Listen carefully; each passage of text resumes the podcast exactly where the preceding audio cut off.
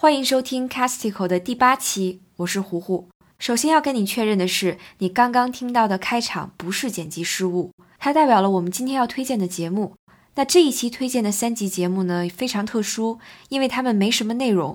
前几期的节目中，我推荐的播客总的来说都是经由人的声音传达的知识，但是本期推荐的这些，有的甚至连人说话的声音都没有，所以很难用言语复述，用话语还原。在听这些节目的时候，你或许会觉得他们一点意思都没有，甚至有一些匪夷所思。又或者你会在这些无意义声音的渲染之下，找到了只属于你的那一份意义。其实，在 Castico 第七期的节目中，我和嘉宾鲍勃就聊到了与声音有关的话题。我们提到了作为传播媒介的声音，可以任由我们广泛的去延展。除了人的声音之外，许多看似无用的声音，放在恰当的情境之中，会自然地制造出一些疗愈心灵的作用。那本期推荐的播客分别选自宜家出品的 IKEA Sleep Podcast、英国贵格会成员发起的 The Young Quaker Podcast，还有记者兼作家 John Mu Allen 制作的独立播客节目 Walking Podcast。你会听到家具手册朗读声、沉默声和徒步声带来的听后感，以及与这几档节目创作意图和背景相关的故事。详细的节目收听地址和拓展阅读的链接，请在本期的节目后记或者前往 Castico 的网站，也就是 Castico 到 FM 查阅。四月早些时候，宜家发布了一档播客节目 IKEA Sleep Podcast，也就是宜家助眠播客。在每期节目中，宜家的员工兼主播会朗读他们最新的家具目录，帮助听众更快的入睡，尤其是睡眠问题比较严重的澳洲人。那为什么要特别把聚光灯放在澳洲人身上呢？是因为宜家做的一项研究显示，百分之五十六的澳大利亚人很难入睡。在四十四岁以下的人群当中，大概有三分之一的人每天晚上要醒来五次以上。四月份这档节目发布的时候，刚好赶上夏令时结束，所以怎么样能睡好多出来的这一个小时，也是宜家助眠播客想要帮助大家解决的一个问题。看到这档节目发布的消息之后，我带着强烈的好奇心试听了一集。我记得当时是一个晴朗的上午，我端坐在电脑前，一心一意地想从男主播略带口音的朗读声中挖出来一点端倪。可是我最后什么都没有听出来，不仅没有瞌睡，而且还忍不住怀疑这档节目的设定是不是有什么问题。不过之后的某个傍晚，完成了一天忙乱琐碎的工作之后，我瘫坐在沙发上，又想起了这个播客，于是唤醒音箱，又听了一集。第二次的收听体验明显更好一些，因为我已经知道会听到什么，而且在疲惫的状态之下，这些无关的家具描述、主播正经但不严肃的语气、温柔的背景音乐，都化作一种不失趣味而且没有压迫感的陪伴。那具体来说，这种陪伴听上去是什么样的呢？我们现在就来稍微听一点试试。Hönsbär Quilt Jära Lampshade Kopardal Queen Bed Frame Majgull Pair of Blockout Curtains 其实呢，这不是宜家第一次通过做内容帮助人们改善睡眠了。二零一七年，宜家发布了一系列名为 “Oddly IKEA” 的视频。那视频拍摄的布景是大学宿舍的样板间。在视频当中，播主会摆弄一些宜家的家居用品，制造出一些声音，比如揉擦床单和抱枕，反复的拉开、推回抽屉啊等等。同时呢，配上几句轻柔的话语，介绍发出声响的宜家产品。这种声音或者是视频，就是一部分朋友熟悉的 ASMR，直译成中文呢，就是自发性直觉经络反应。我们通俗的讲一下，就是听一些低声细语、轻柔细碎的声音，刺激大脑，催生出一种亲密舒服的感觉，从而消除紧张和压力。那 ASMR 是最近十年里发展起来的一个特别受欢迎的内容类型。二零一四年前后进入了本土市场，很快就在各个直播平台上出现了许多做 ASMR 的年轻女孩。说到这儿，大家就可以自行去脑补了。但是其实呢，高质量的 ASMR 内容从来都不是靠着打擦边球走红的。好的声音创意、收声设备、后期制作才是流行的关键。那国内一些关注 ASMR 的受众和媒体也写过一些评论类的文章，比如果壳、钛媒体啊等等。微信公众号脑集体发过一篇能不能把 ASMR 做成一门正经生意的文章，他从商业化的角度入手，算是讲清楚了 ASMR 这件事儿。那感兴趣的朋友呢，也可以查看节目后记中的链接读一读看。我们再回到宜家助眠播客，其实呢，仔细想一想，促使我去听这个节目的原因，说到底还是因为宜家竟然会做这件事儿。在生活中，我们对各种品牌的内容营销肯定都不陌生了，但用 ASMR 视频和播客打出改善睡眠、保持身心健康这个策略的家居品牌，宜家很有可能是唯一的一个。在节目中，主创人员没有详细介绍他们从哪里找到的灵感，或者他们也非常喜欢《搏击俱乐部》这个电影，尤其是爱德华·诺顿坐在马桶上狂翻宜家产品目录、狂买各种家居的那个片段。当然，还有那一句台词：“以前我们看成人杂志，现在看宜家产品目录来减压。”当然，无论是播客还是 ASMR 视频，宜家这些品牌内容也没有承载太多的时代的情怀，毕竟还是执行了宜家一贯的商业原则。宜家的一个前员工曾经写过一本书，叫做《The Truth About IKEA》，那其中有一句话一语中的，那就是宜家恨不得抓着你的手，领着你时时处处去消费。的确，在我们听助眠播客、看助眠视频的时候，我们虽然没有在宜家商场里面，但是仍然是被各种产品信息包围着的。无意间听到的、看到的商品，可能会在舒缓的声音或音乐的加持下被我们加入购物车。这样说来，整个播客甚至可以被划分为导购节目，尽管它的风格更收敛，没有我们在电视上看到的购物节目那么浮夸。总之，这个节目还是可以趁着疲惫的时候试一下的。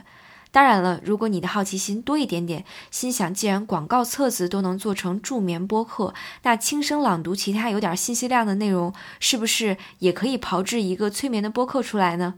欢迎你去试一试，也期待尝试过的朋友与我分享你们的作品和心得。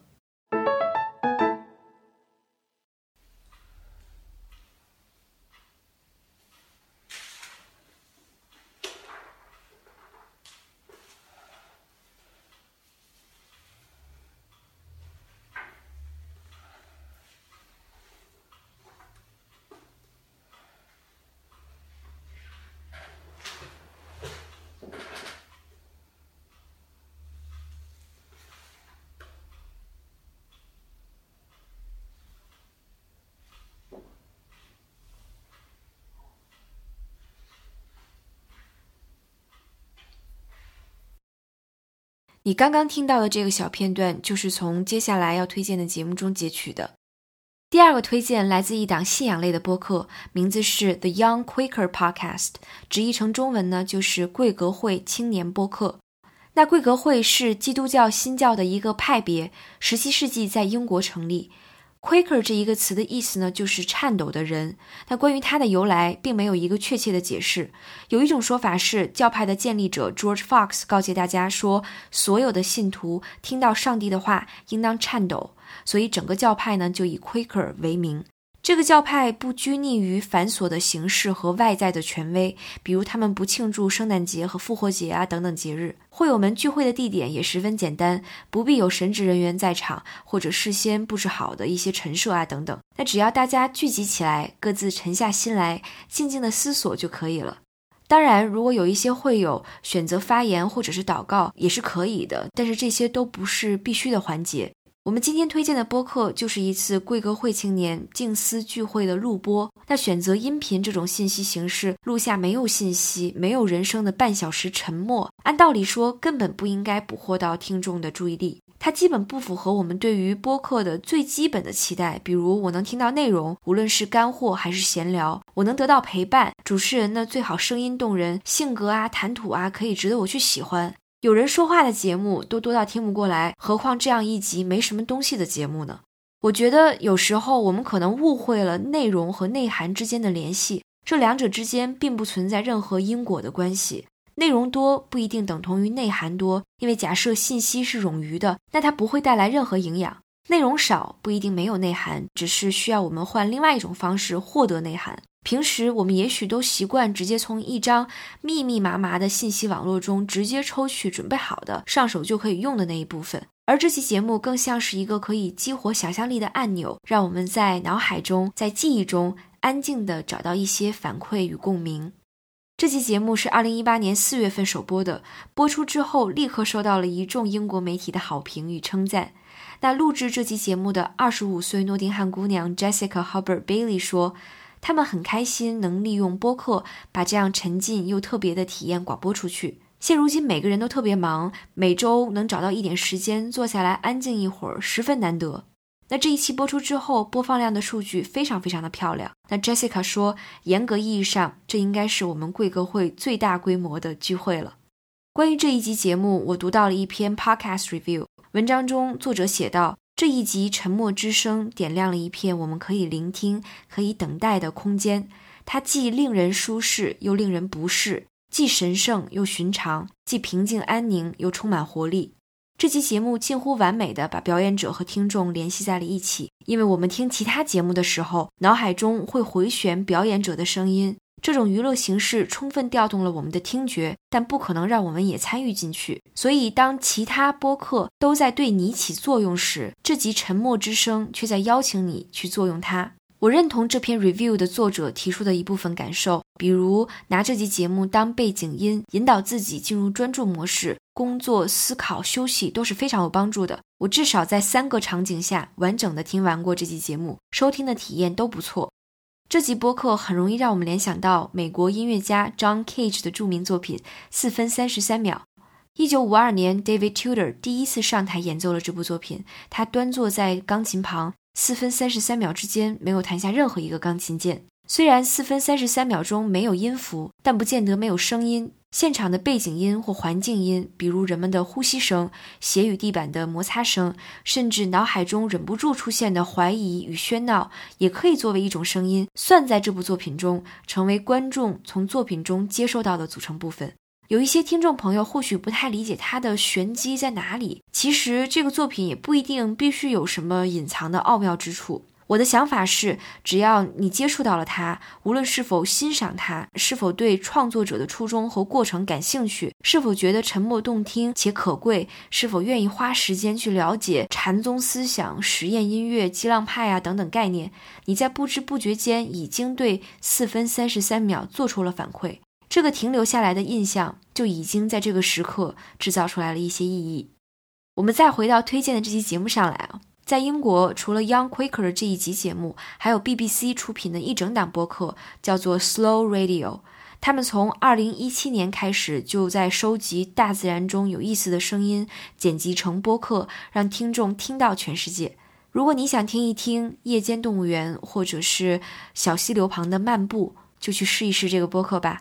那具体的收听链接我也整理到了节目后记中，欢迎你随时查看。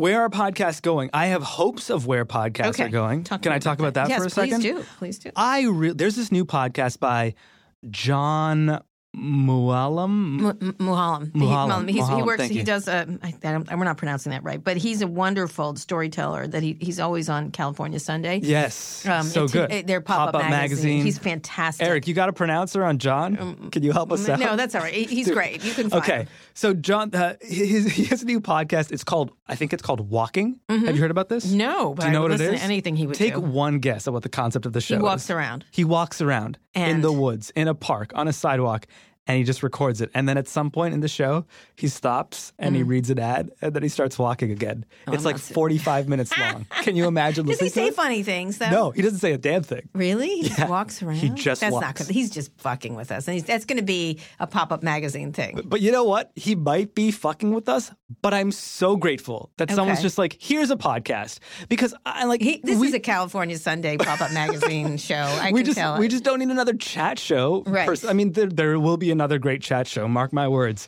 But I think people forget that this is a medium with no limitations. Right. And what's what's it's very democratic. Anyone can do it. You Right. can make a podcast with your cell phone Yeah. on the subway, and it could be That's good. The, that's the second season, Subway.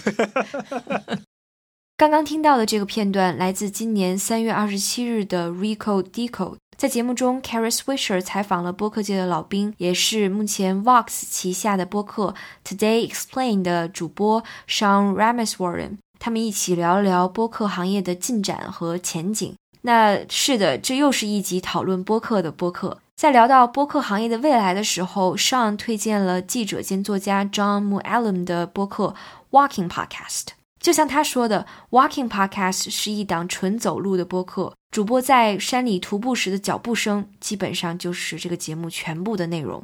我们现在先来听一小段，感受一下吧。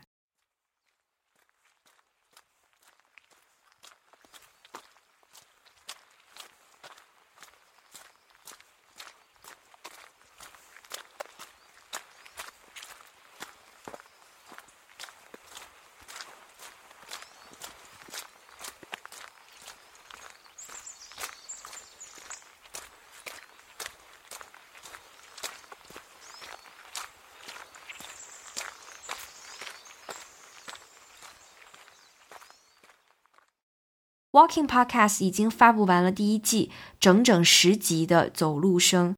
那我们伏案工作时、整理家务时听这个播客，能让你丢掉烦躁与压力，瞬间有一种置身于丛林之中的感觉。走路的声音配上周围的鸟叫声、树叶的沙沙声，能给我们注入一些来自大自然的新鲜与活力。其实，单从每一集的走路声来说，我们基本听不出什么区别。每一集的开头，母 Allen 离开家，锁上门，走几步之后呢，就会说一句特别短的开场白，然后就开始几十分钟的走路。